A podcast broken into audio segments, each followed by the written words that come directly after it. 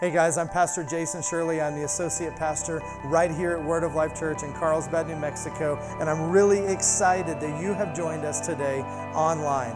Just a couple of things. I want you to drop us a line if you're watching wherever in the world and let us know where you're watching from. We would love to hear from you. Second, if you want to partner with us today in a financial way, then you can give by texting 84321 and just text your amount, or you can go to our website, wolcarlsbad.com, and you can click the Give tab and give that way. The last thing today is that if you have any needs or anything like that that we can partner with you on, then drop us a line and send us that, and we're going to partner with you in prayer. I believe today is going to be a wonderful day. I want you to open up your heart to receive from the Word of God today. And always remember that God is madly in love with you. Let's get to the service.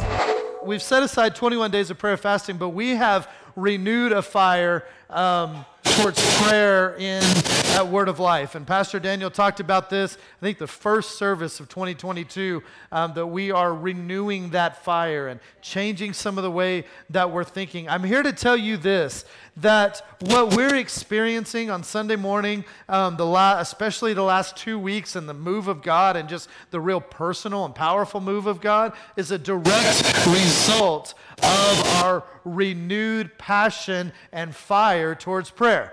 I, I firmly believe that. And as we continue, then God's just going to continue to move and move and move. Amen?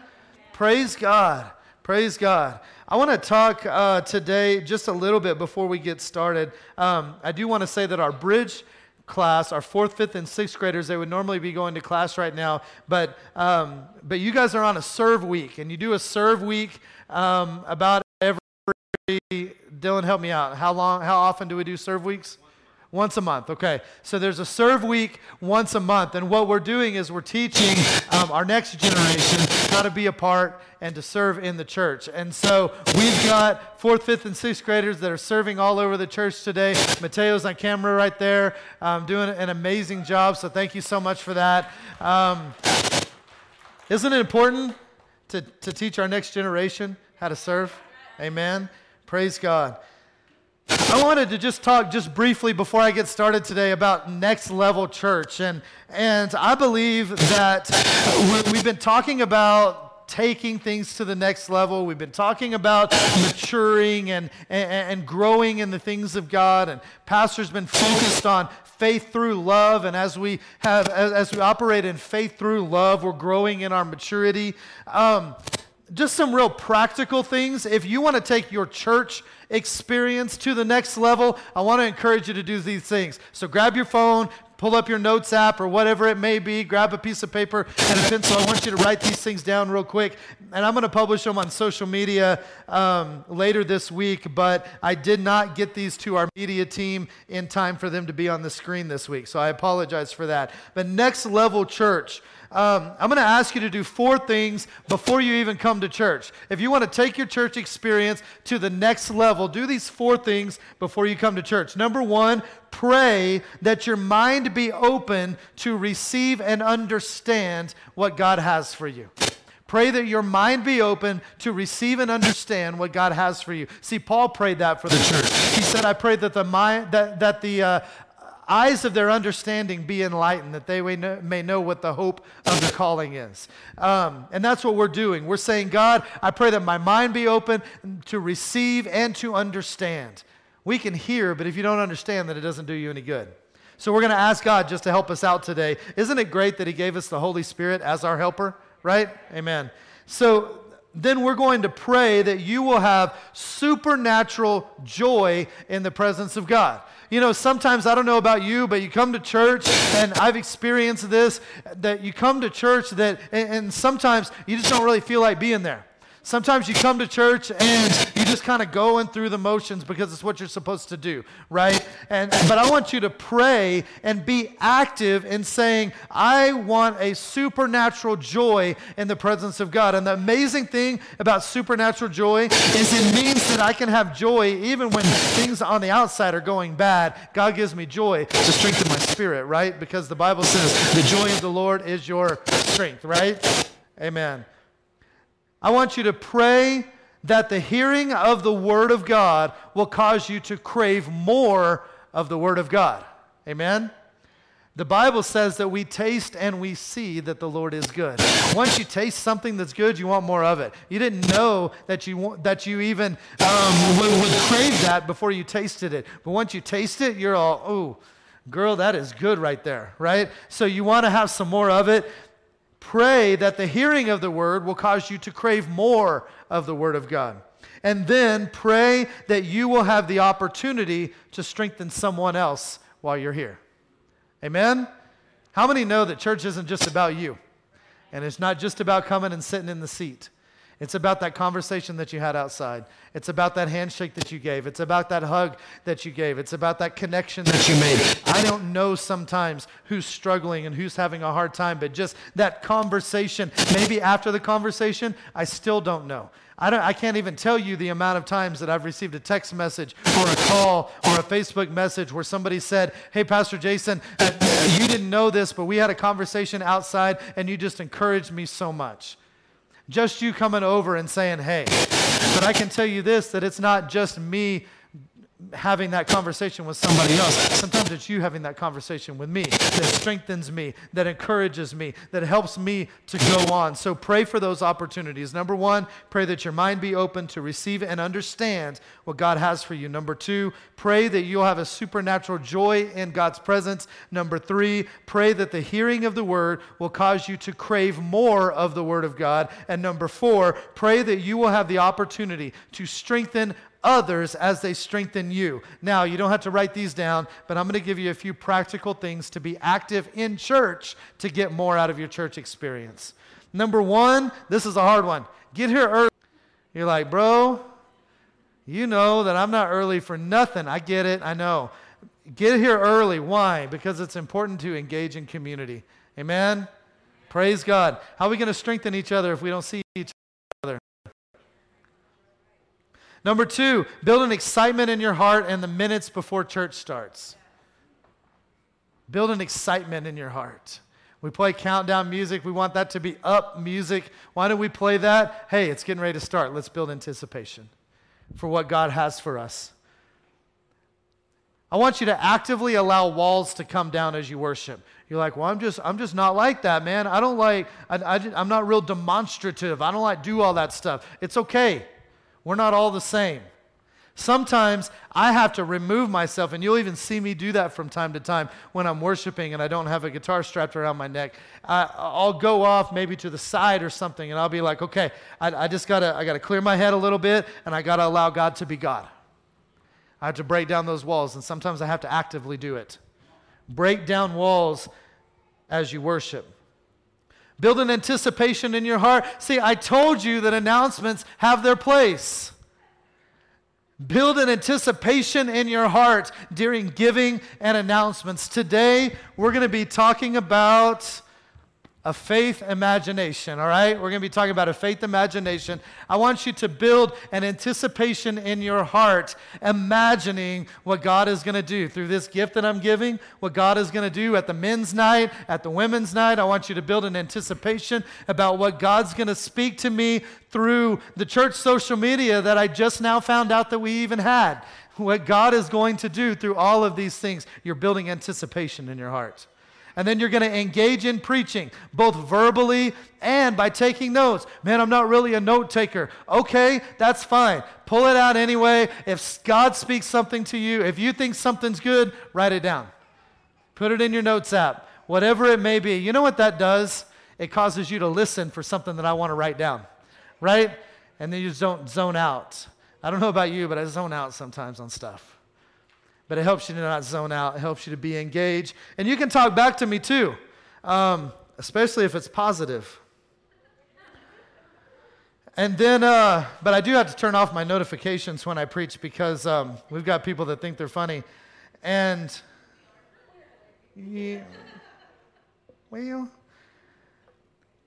when we're given an invitation, pray for others.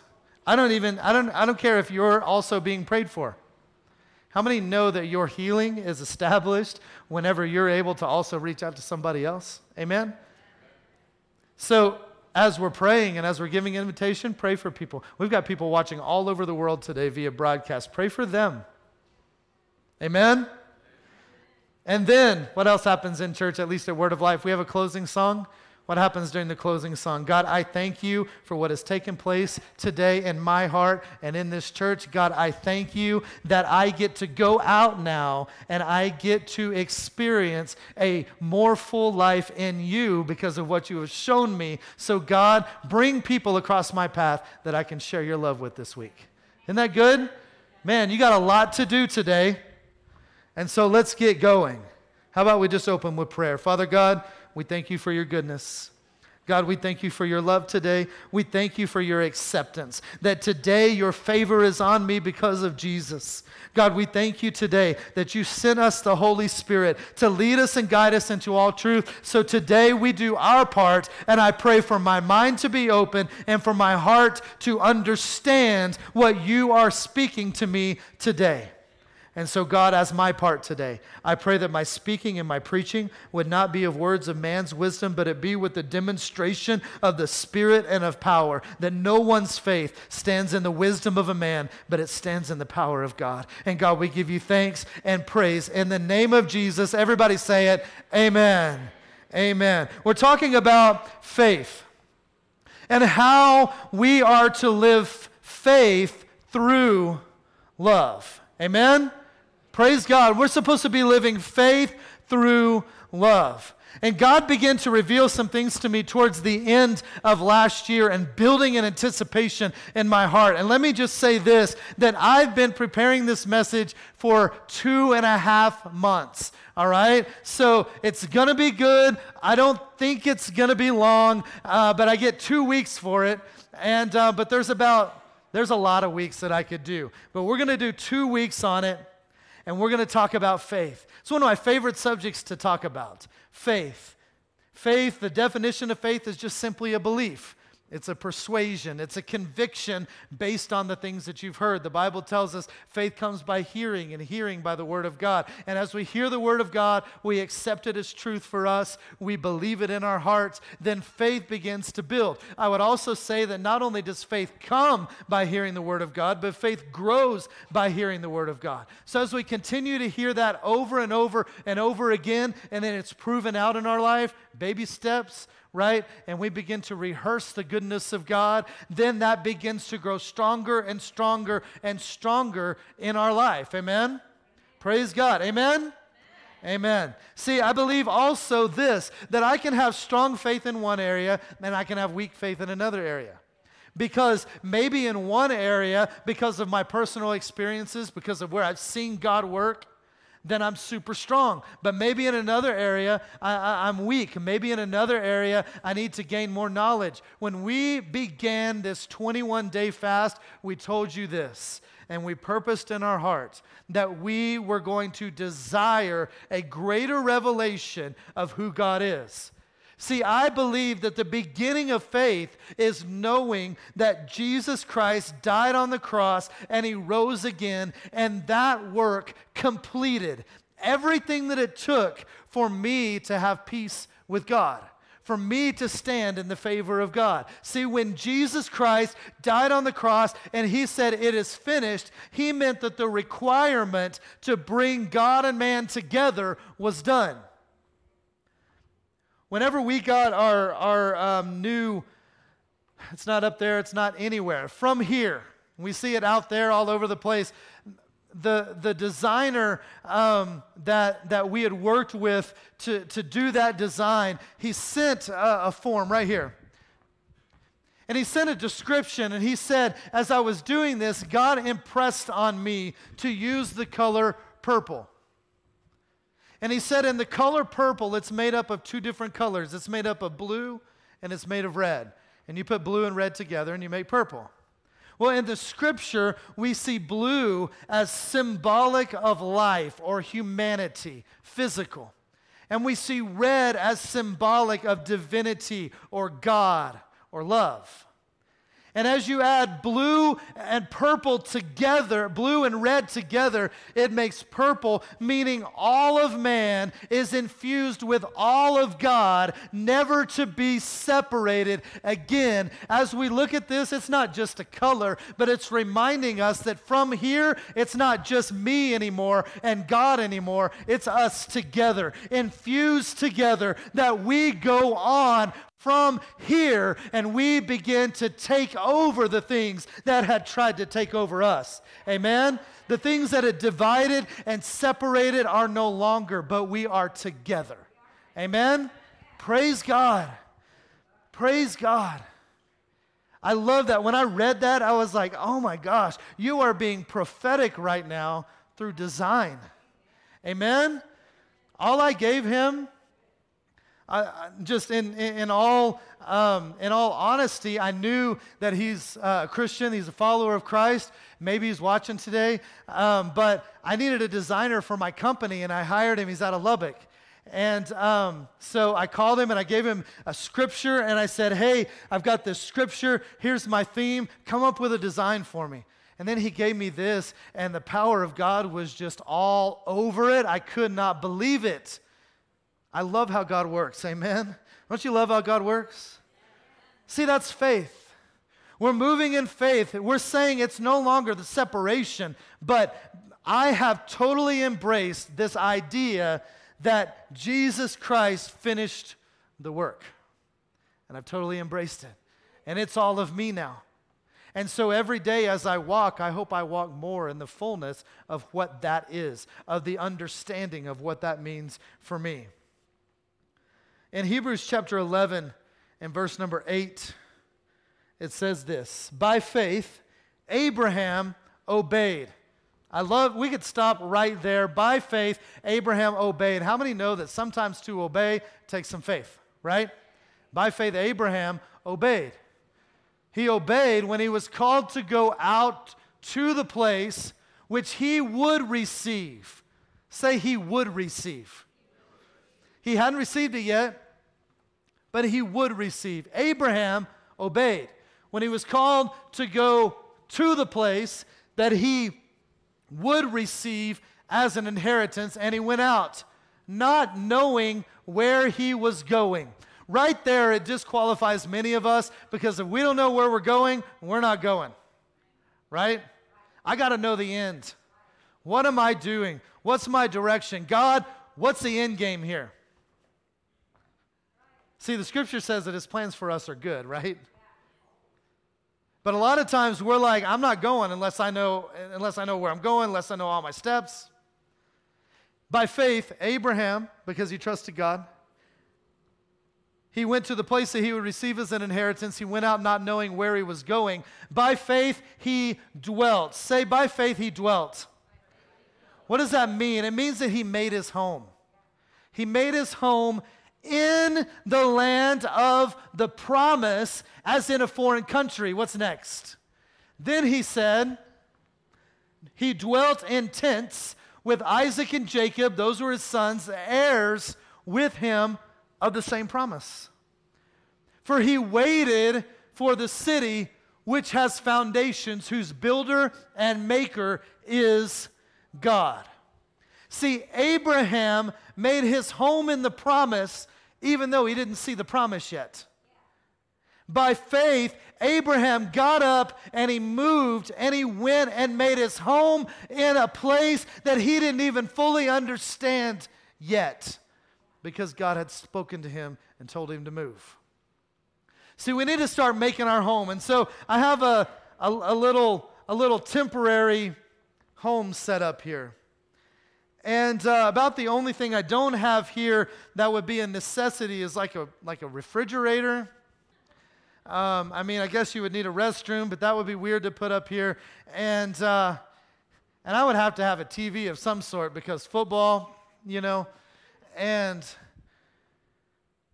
but we've, we've got a, a little temporary home. See, it's, it's like this instead of home sweet home, it's, it's home sweet promise home sweet promise because I've made the promise my home. I've made the promise my home.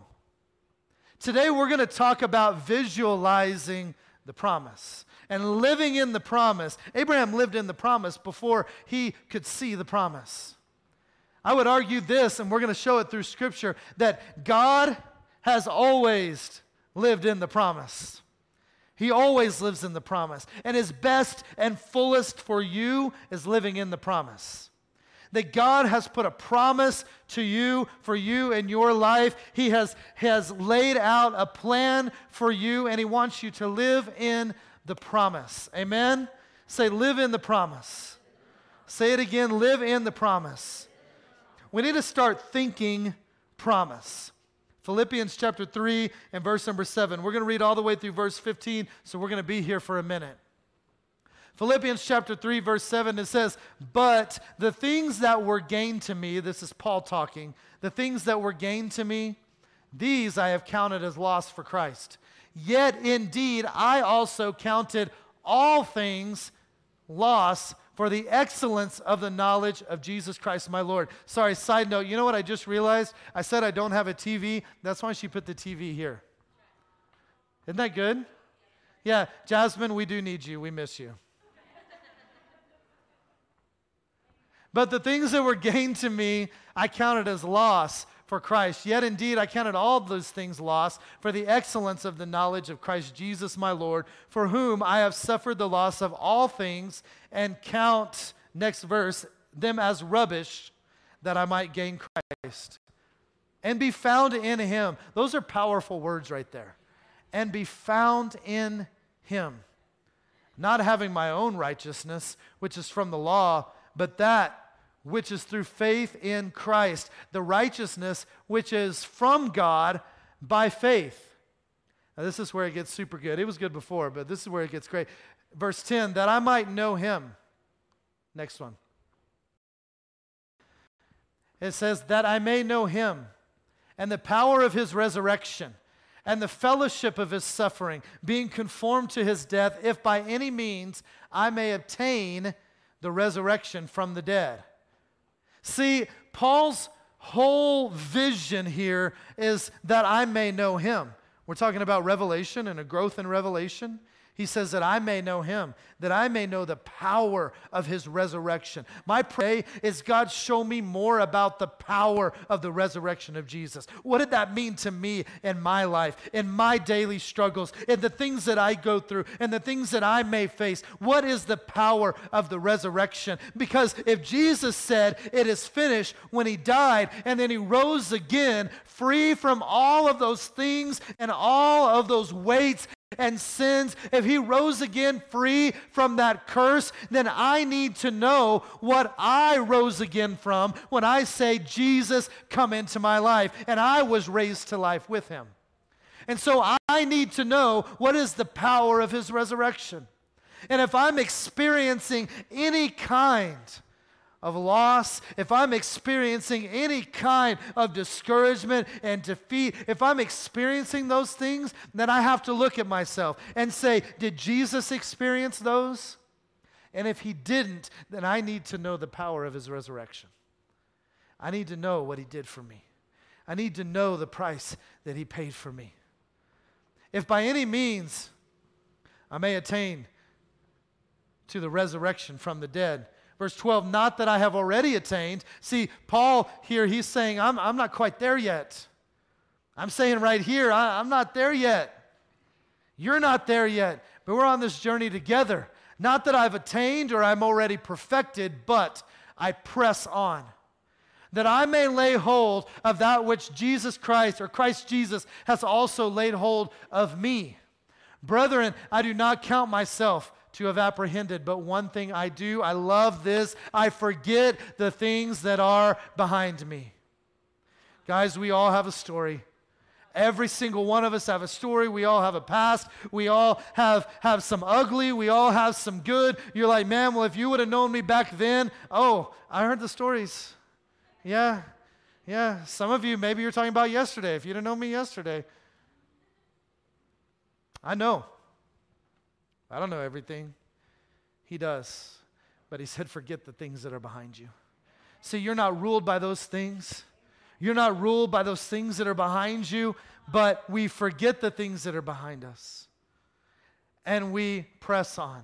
We reach forward toward the things that are ahead. I press towards the goal for the prize of the upward calling in Christ Jesus. Therefore, here's an important word. Therefore, all of us that are mature. We've been talking the last couple of weeks about maturity and growing. As many of us that are mature have this same mind. And if anything is in you, if anything in, what did it say? I can't read you guys. If anything in you think otherwise, something like that. Um, if anything, I'm adding words. If in anything, there we go, you think otherwise, God will reveal this even to you. Mature. Three things that the mature do. Write these down. Three things that the mature do. Number one, I don't know if we have them up here or not. Number one, the mature recognize that it's about Christ and not them. The mature recognize that it's about Christ and not them. If you want to go next level, the mature recognize it's about Christ and not about them. Number two, the mature desire to grow in their understanding of identification with Christ's death, burial, and resurrection. See, that's faith. The mature desire to grow in their understanding of identification with Jesus' death, burial, and resurrection. Number three, the mature continually press in the pursuit of Jesus continually press in the pursuit of Jesus. In a chapter previous in, in um, Philippians, chapter 2, verse 5, it says this Let this mind be in you that was also in Christ Jesus, who being in the form of God did not consider it robbery to be equal with God, but he made himself of no reputation if we think about Jesus being the Word made flesh, right there with God at creation, right? The Trinity, with God at creation. He's seen it all, set at the right hand of God. Jesus comes to earth, right? As a baby wrapped in swaddling clothes and born in a manger. People come over and visit him. We've got shepherds and angels singing at his birth. I don't know if angels sang at your birth. I wasn't, I don't know. I wasn't there. I was at Connor's birth, and the angels didn't sing at Connor's birth. Connor said, angels sang at his new birth. Amen? But I don't know. I mean, there weren't shepherds that were visiting. And when Jesus was born, shepherds were there. Wise men traveled forever. The little drummer boy was playing his drum. I'm kidding you guys. That was hilarious. That wasn't even a planned line, but I thought of it like a minute ago, and I was waiting for it, and I was getting excited about the delivery, and you just it just did nothing. I expected people to be like falling out under the power of God with laughter. I don't know. I thought that was going to start revival, but I was wrong. Guys, there was fanfare when Jesus was born, right? If anybody can make himself of reputation, right? He made himself of no reputation. He could walk in and say, Don't you know who I am? But he made himself of no reputation. It says he took the form of a bondservant and coming in the likeness, I think is the next word, of men. And being found in the appearance as a man, again, he humbled himself and became obedient to the point of death, even the death of the cross. Therefore, God has exalted him. Why did God exalt him? Not because he was Jesus. God exalted him because he made himself of no reputation. God exalted him because he humbled himself to the form of a servant. You want to be exalted today? Humble yourself. You want to be exalted? Make yourself of no reputation. See, it's not my reputation that even matters, it's God's reputation, right? That's why I can forget my past because I had a reputation. Anybody have a reputation? Right? There was a reputation associated. Maybe our reputation wasn't so good. But he made himself of no reputation. Maybe your reputation was great. He made himself of no reputation. See, it didn't matter what the past said, it just mattered, mattered what the future said. It just mattered whose he belonged to now. Jesus, he made himself of no reputation. He said, It's all about God, it's not about me. He humbled himself, he became obedient to the point of death, to the death of the cross. Therefore, God exalted him and gave him the name which is above every name, that at the name of Jesus every knee would bow of those in heaven and earth and under the earth, and every tongue would confess that Jesus Christ is Lord to the glory of God the Father. See, I have the ability today to dwell in the promise because of Jesus. I have the ability today to dwell in the promise because Jesus was obedient to the cross and he gave me access to the promise. Without access to the promise, I can't dwell in the promise. But Jesus made himself of no reputation. He was obedient to the cross. He was able to say, It is finished because he finished the job. And then he rose again miraculously by the glory of God. And today I can be identified in his death. I can be identified in his burial. And I can be identified in his resurrection and be one with the sacrifice that finished it all because he loved me so much. He gave me access to the promise. The only reason that I can say definitively, home, sweet promise, is because Jesus gave me access to the promise. Amen? Say, Jesus gave me access to the promise. And I can say, home, sweet promise. You could have said that too. Um, I know it was weird because you thought I was done, thought it was going to be one, then we did two, you hung on pretty good, then there was three. Let's try one more time. I don't even remember what the first two are. Let's just go like this. I could say home, sweet promise, all right? One more time. I can say home, sweet promise. I'm no good at this, you guys. this is my first time. Um, so I'm not doing so bad, right? See, we need to start living in the promise. We need to start seeing ourselves in the promise and visualizing ourselves in the promise. Some people would say this that th- this phrase, and maybe you've said it yourself, well, I would have never imagined this happening, or I would have never imagined that happening. James and I were saying it yesterday. I don't know where James is at. I think he's in the broadcast booth. James and I were saying it yesterday about football. We were, I don't know if you guys watch football, but we were watching football, and I said, Man, I would have never imagined the Cincinnati Bengals winning this game, right? You're like, I have no idea what you're talking about, man. It's cool, it's whatever. I would have never imagined. But sometimes we say it and we think it about places that God has called us to be. Well, I would never imagine. I would never imagine. Why would you never imagine yourself being successful when you're a child of God? Why would you never imagine yourself? See, I am a child of the Most High God. I am a, a, son of the one who called the world into existence, who spoke and there was light. I am a child of the one who uh, gave everything for me.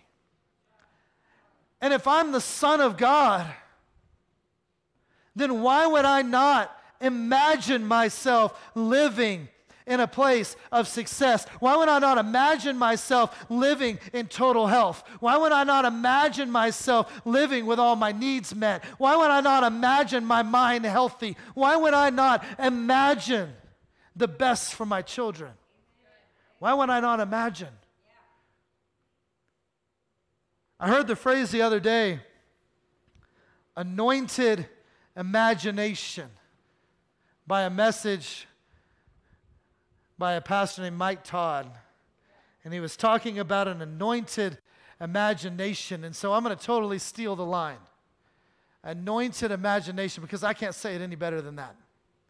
An anointed imagination See, I have to resign myself to the fact that every day I need to be anointed in my imagination. I need to be looking ahead and dreaming the way that God dreams about me, His plans and His purposes for me. See, my job in this is to believe. My job is to dream. My job is to tap into that creative power and, and begin to imagine and see myself. And as I do that, then that imagination turns into vision.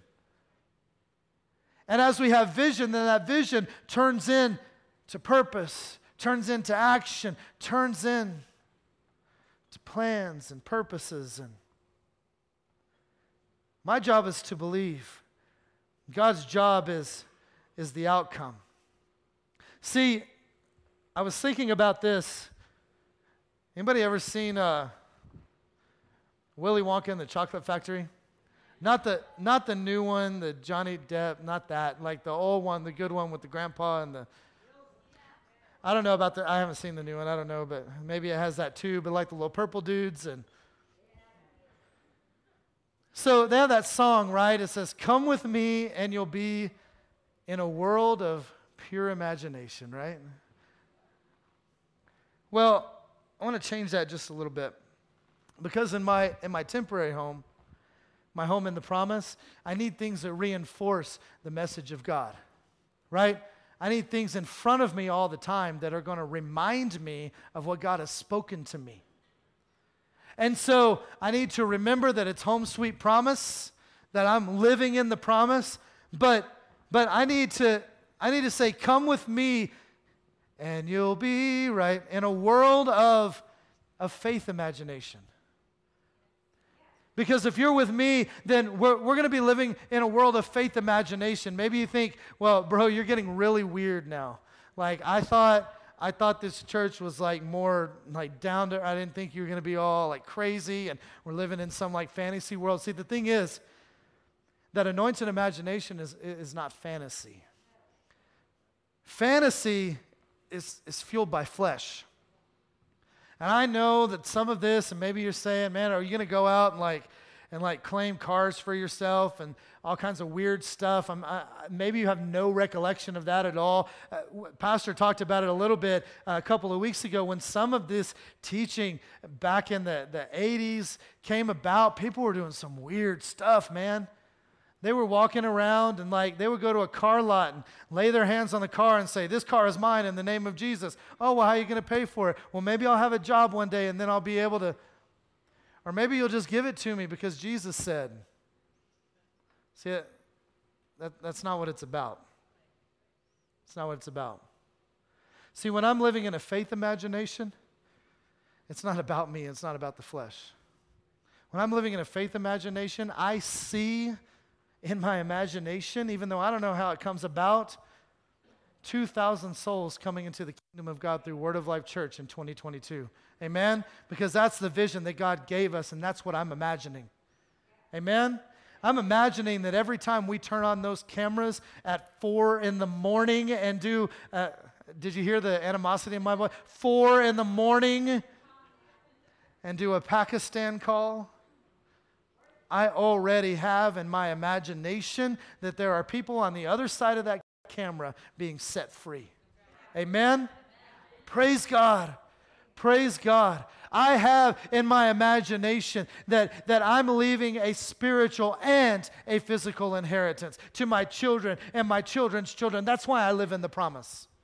That's why I live in the promise. See, I live in the promise because where I'm at right now does not fulfill the desires that God has placed in me because they're bigger than where I'm at right now. And so I have to live in the promise. I have to live in a world of faith imagination, knowing that, yeah, I'm content with today, but I'm pressing forward because God has called me to something greater. And I don't care where you're at in your life today, God has called you to something greater. Maybe you say, well, in order to get there, I just got to get my marriage right. You don't understand. You're talking about all this other stuff, but Pastor Jason, my marriage is a mess right now. I want you to live in a world of faith imagination. How are you going to respond whenever your marriage is the way that God has intended it to be? Because it will be, because that's what He has spoken over you. How are you going to live when you have that financial freedom that you have been desiring and you've been sowing and sowing? I said I wasn't going to talk about it, but I love seed time. I love seed time because I know that seed time leads to harvest time. And if seed time leads to harvest time, then I'm going to reap a harvest on what God has instructed me to sow. Hallelujah. Hallelujah. And so I begin to dream. What's that harvest? I begin to dream. As I sow, I begin to dream. And I begin to live in a world of faith imagination. It's not a fantasy world. I'm not dreaming about boats and yachts and cars and all that stuff. No, I'm dreaming about visions and plans and purposes that God has placed in my life. And I live in a world of faith imagination that's not fueled by the flesh, but it's fueled by the Spirit. Wrapping up today. I say wrapping up. I got half my notes left. Wrapping up because that's what the clock says. Hebrews chapter 11 and verse number 3, it says, By faith, this is good, you guys. By faith, we understand. So we cannot understand this except by faith. But by faith, we understand that the worlds were framed by the Word of God, so that the things that are seen were not made of things which are visible. By faith, we understand. When he says worlds, he's not just talking about what we see physically, he's talking about ages and generations. How many can get excited to know that this generation was framed by the Word of God at creation? At creation. We're not a forgotten generation. We were framed by the Word of God. This age was, was framed by the Word of God. By faith, we understand that the worlds were framed by the Word of God. So we could say this this way by faith, we have a revelation that the ages present and the ages future were joined perfectly by the words of God. That the things that we now gaze upon just casually were not made by things that are, love this, illuminated or brought to light. By faith, we understand that the worlds were framed by the Word of God so that the things that are seen were not made by things that were presently in the light. That's what that word visible means illuminated. When I looked that up and I saw that word light, that word illumination, it went off inside of my spirit because God gave me this whole picture. Watch this. I believe this that when the world was created and God moved upon the face of the waters and the earth was without form and void, and then God spoke, right? Genesis chapter 1, verse 3, I think it is. And God spoke and he said, Let there be light. See, he wasn't just saying, Let there be physical light. I also believe that he was saying, Let there be light and drive out all darkness because God is light and in him there is no darkness, right? But I believe that the worlds and the ages and you and I and every person that has ever been and every person that ever will be was in the imagination of God. And God was not living in the present, but He was living in the promise.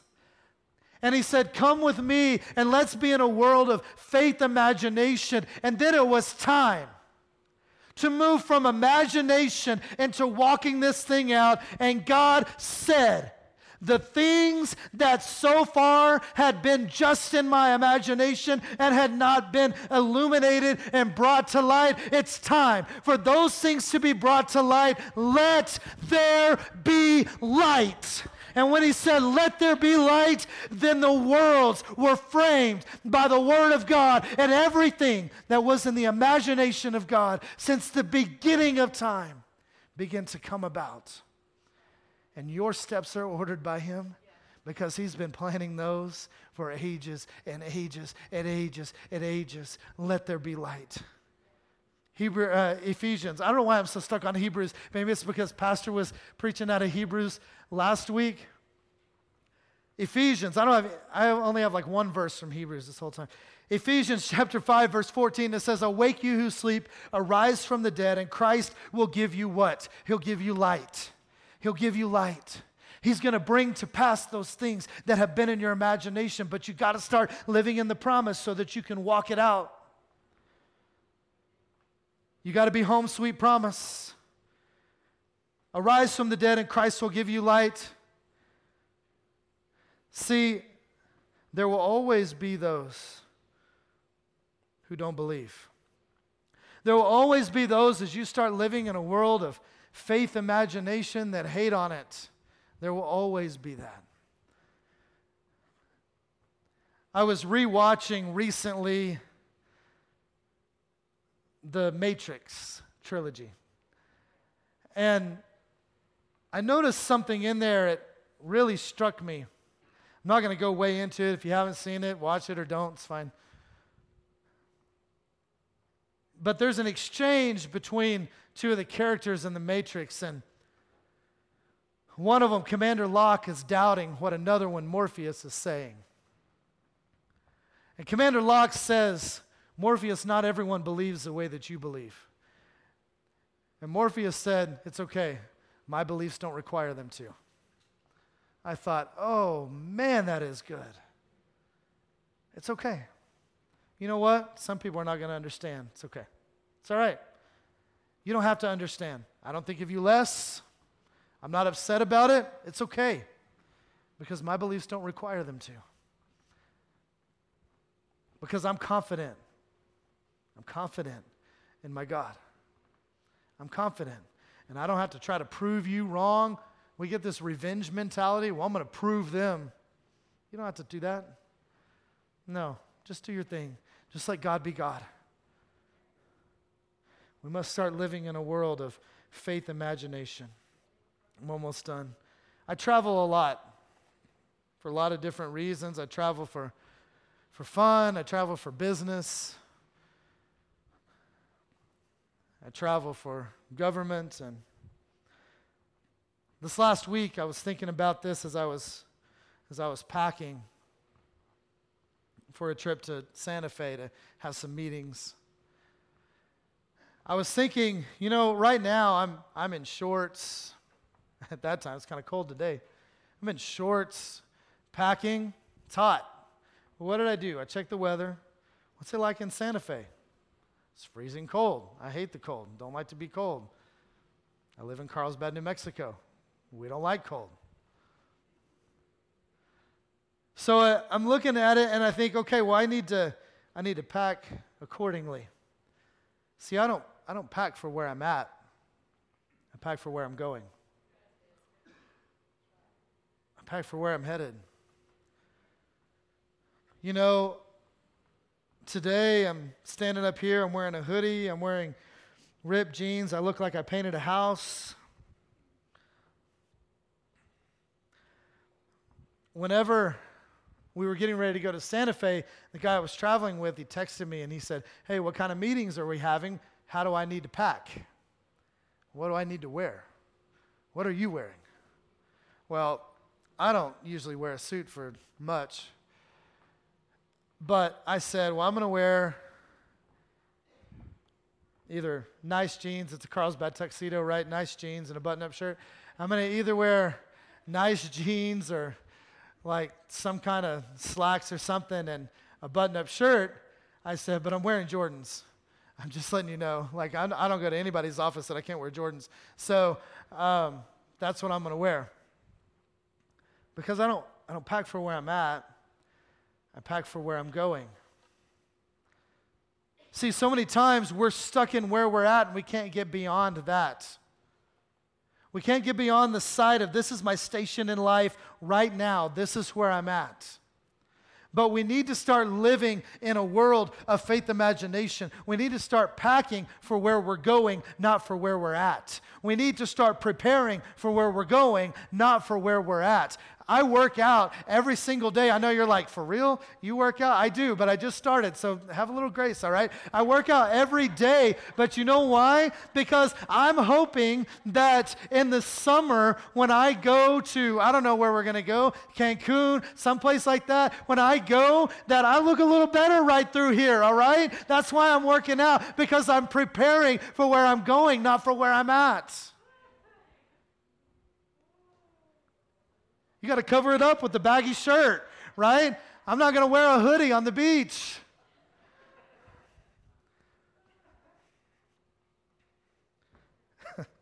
you got to pack for where you're going.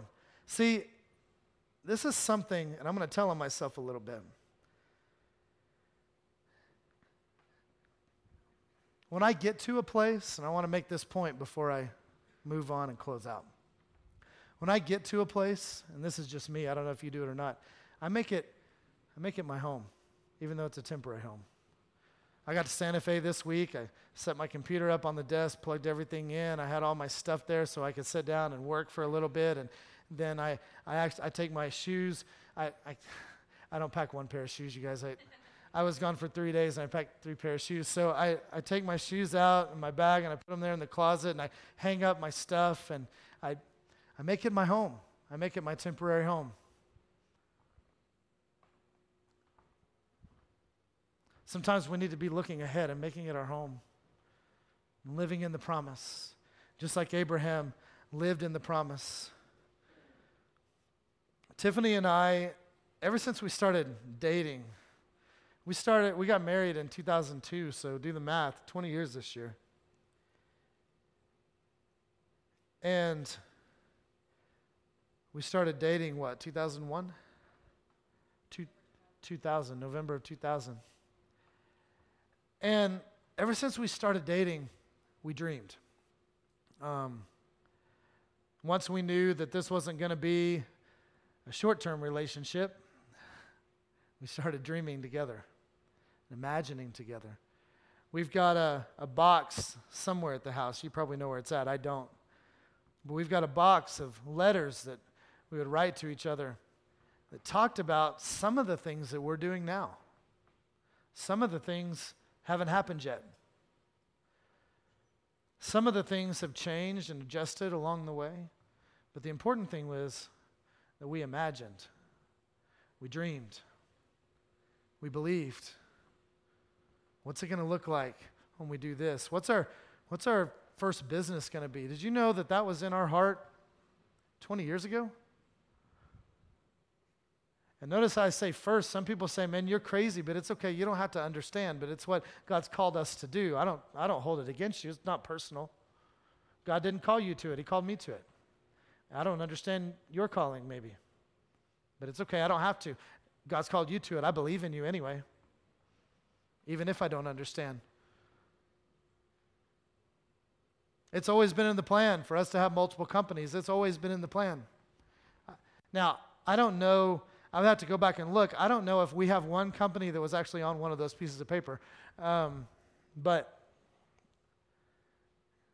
20 years ago, in 19 years ago, I guess, in January of 2003, God gave us a vision for ministry. See, I, I have it on my have it on my pillow because I want to carry it with me even in my temporary home to elevate Jesus in us for the world to see. We used to have it on the wall in a room in there, in the youth room. Elevate Jesus in us for the world to see.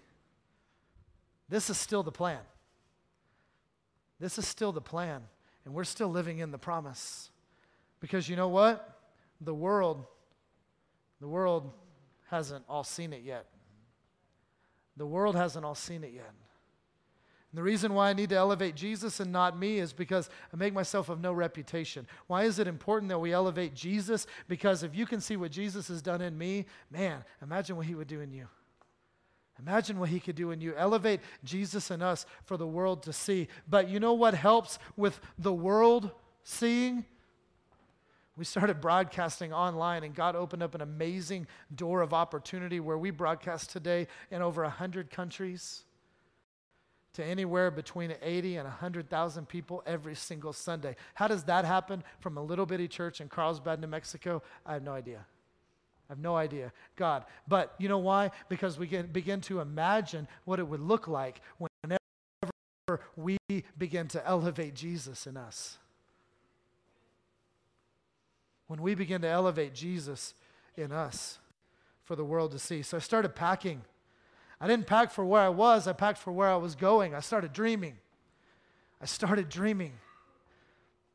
This week, I was dreaming about some things. I was imagining some things, some things that we want to do in business and personally.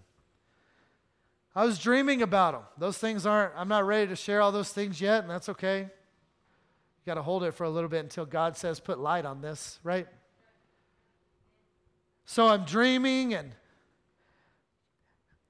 I don't know if you guys have seen the videos I've put out the last couple weeks, but over the last two years or so, two and a half years, I've, I've battled with depression and anxiety.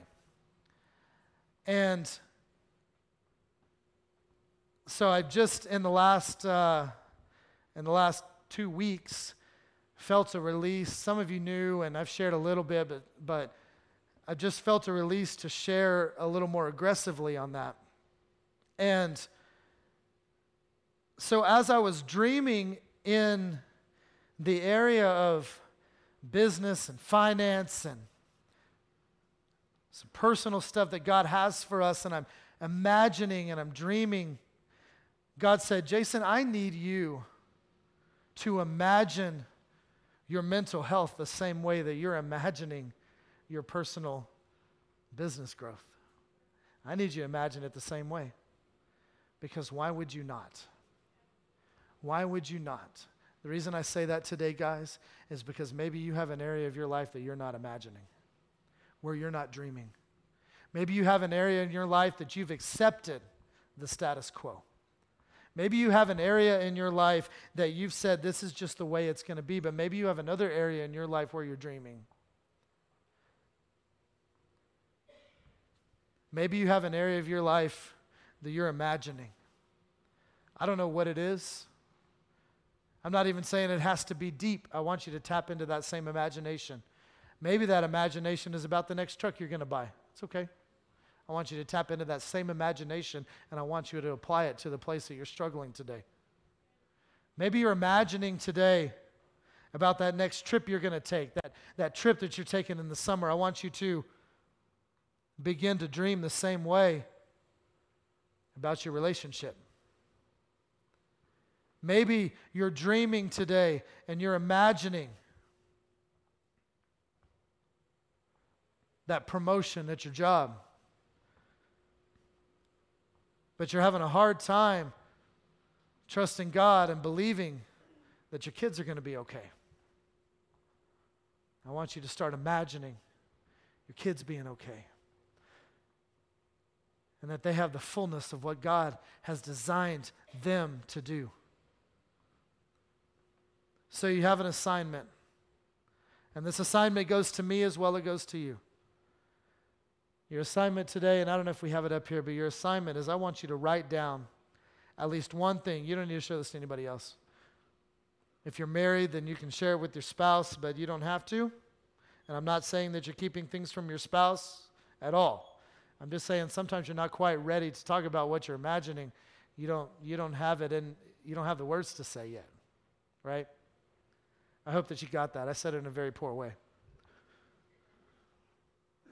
I want you to write down at least one thing that you want to begin imagining about, you want to begin dreaming. then I want you to make some notes and dream about it. I don't care how crazy it is. You're not showing anybody else. I don't care how crazy it is. I don't care how out there it is. It's all right. I just want you to dream. I want you to get it out. See, because that imagination is going to start turning into vision. And the scripture tells us where there's no vision, the people are unrestrained. You need to have a vision for every area of your life. I glazed over this in my message, but we'll hit it next week. I want you to start imagining. Make notes. What are you going to do when it happens? Last thing, and let's have the worship team come up. 2 Corinthians chapter 4, verse 6.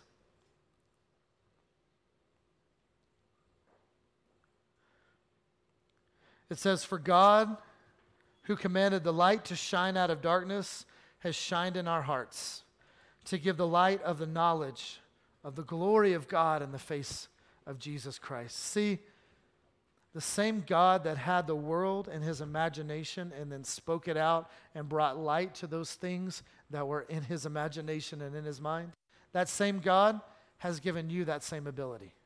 He has shown that light in your heart.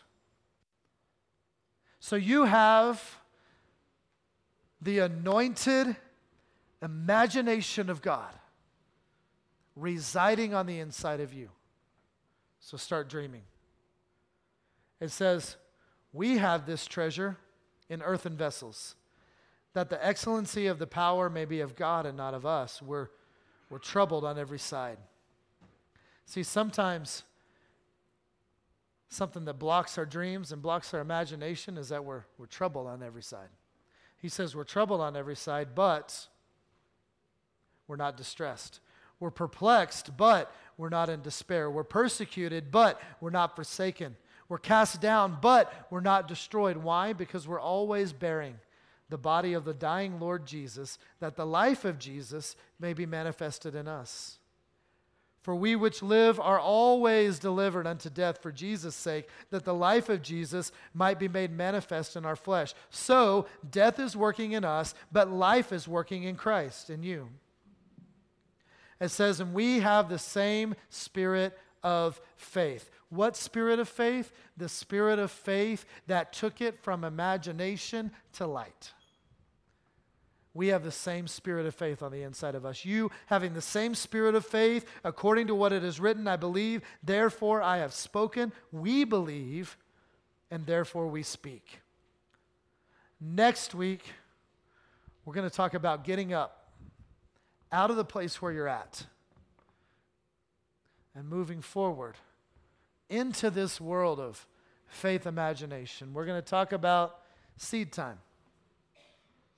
We're going to talk about harvest time and how we work that faith through through love, right? Amen. Let's pray. Father God, we thank you for today. We thank you for your love and your acceptance. God, we thank you for your goodness that you've shown to us in Christ. We give you praise. I'm going to ask you today a couple of questions. If we could all keep our heads bowed and eyes closed. This isn't for God. I don't know. I don't know. Sometimes we think that we do these things for God. You don't keep your head bowed and your eyes closed for God. We're doing it out of respect for the people around us. Today, if you're in this place, and, or maybe you're watching online and Maybe you don't know God.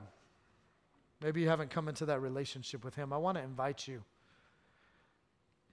into the family of God. The Bible says this, and this is the simplest way I know to share what Jesus did for you. The Bible says that every one of us have sinned and fallen short of God's glory. See, we're all in the same boat. Every one of us have messed up. The Bible also tells us that the wages or the price that has to be paid for sin is death. But then the Bible says the gift of God is eternal life. So, what Jesus did is he came as the, the only person who has never committed a sin, and he said, I want to pay the price of death for everybody who sinned, because I don't have a price to pay on my own. And so, Jesus died, and he took on your sin, and he took on my sin.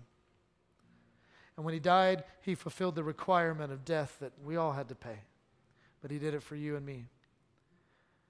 But then Jesus, he was dead for three days, and he was in the grave. And when he was in the grave, his spirit went to hell because he died on behalf of sin, right? And his spirit went to hell, and he took back the keys to death, hell, and the grave, and then he rose again victorious without all of that. And today, when we say, Jesus, I, I believe that you died and paid the price that I couldn't pay. And I believe that you rose again. And when you ask Him to come into your life, He does. And what happens then is you accept that gift of death that He gave for you. And you accept the life that He gave you in His resurrection. So I'm going to ask you to pray this prayer with me. And I'm going to ask every person in here to pray it with us as a show of support to those who maybe haven't. See, we don't have to pray alone, we're a family. If you're watching online, join us. Pray this prayer with us. If you're a Christian, then you're joining together with so many others. And if you're not, just wait a couple minutes, and then you're going to be welcome to the family. So let's pray this. Father God, thank you for sending Jesus to die for me.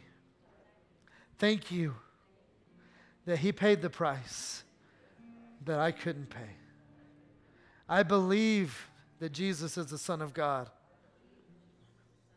I believe that he died for me. And I believe that he rose again. And today, Jesus, I ask you into my life to help me and change me. And I give my life to you. In Jesus' name, amen. Thank you once again for joining us today online. We value you and we want to hear from you.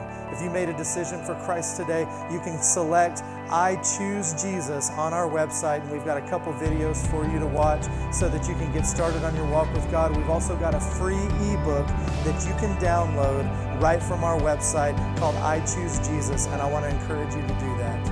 Once again, thank you for joining us, and remember that God is madly in love.